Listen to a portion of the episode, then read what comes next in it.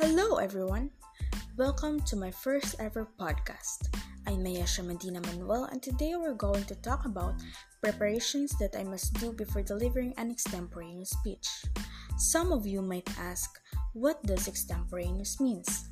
So it defines as something or spoken with little or no preparation at all. Here are some of the preparations that I do when making a speech.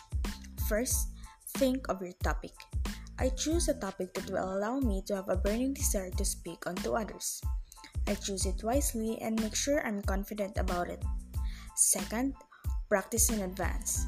Practicing will help you achieve the success, thus avoiding such mistakes when it's time to deliver your speech. I start practicing by speaking myself in the mirror and I just observe the way I speak so that I know what are the things that is needed for improvement. Third, don't memorize. I don't memorize my speech, but instead I only familiarize it. Memorizing your speech can lead only to distraction and will lose your focus.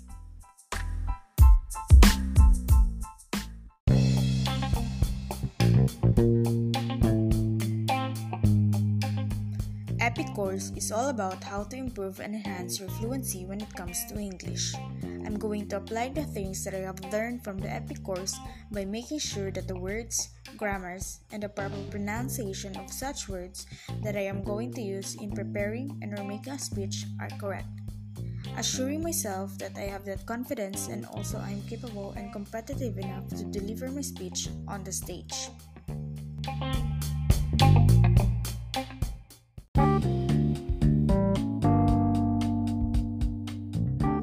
Social anxiety and low self-esteem are one of the major problems of some students.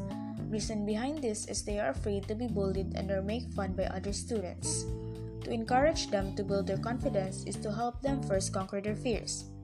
I will make them feel that they are not alone and help them surround themselves with other people for them to build relationship and bonding moments.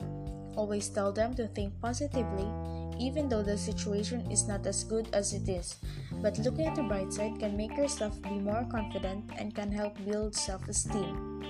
Praising their small accomplishments in life for them to feel special and have that courage and guts to stand on their feet. That's all for today. I hope everyone have enjoyed my first ever podcast and I do hope all are doing fine and great out there. Friendly reminder, always wear your mask, keep yourself safe and stay at home. Thank you, muchas gracias, and see you for my next podcast episode.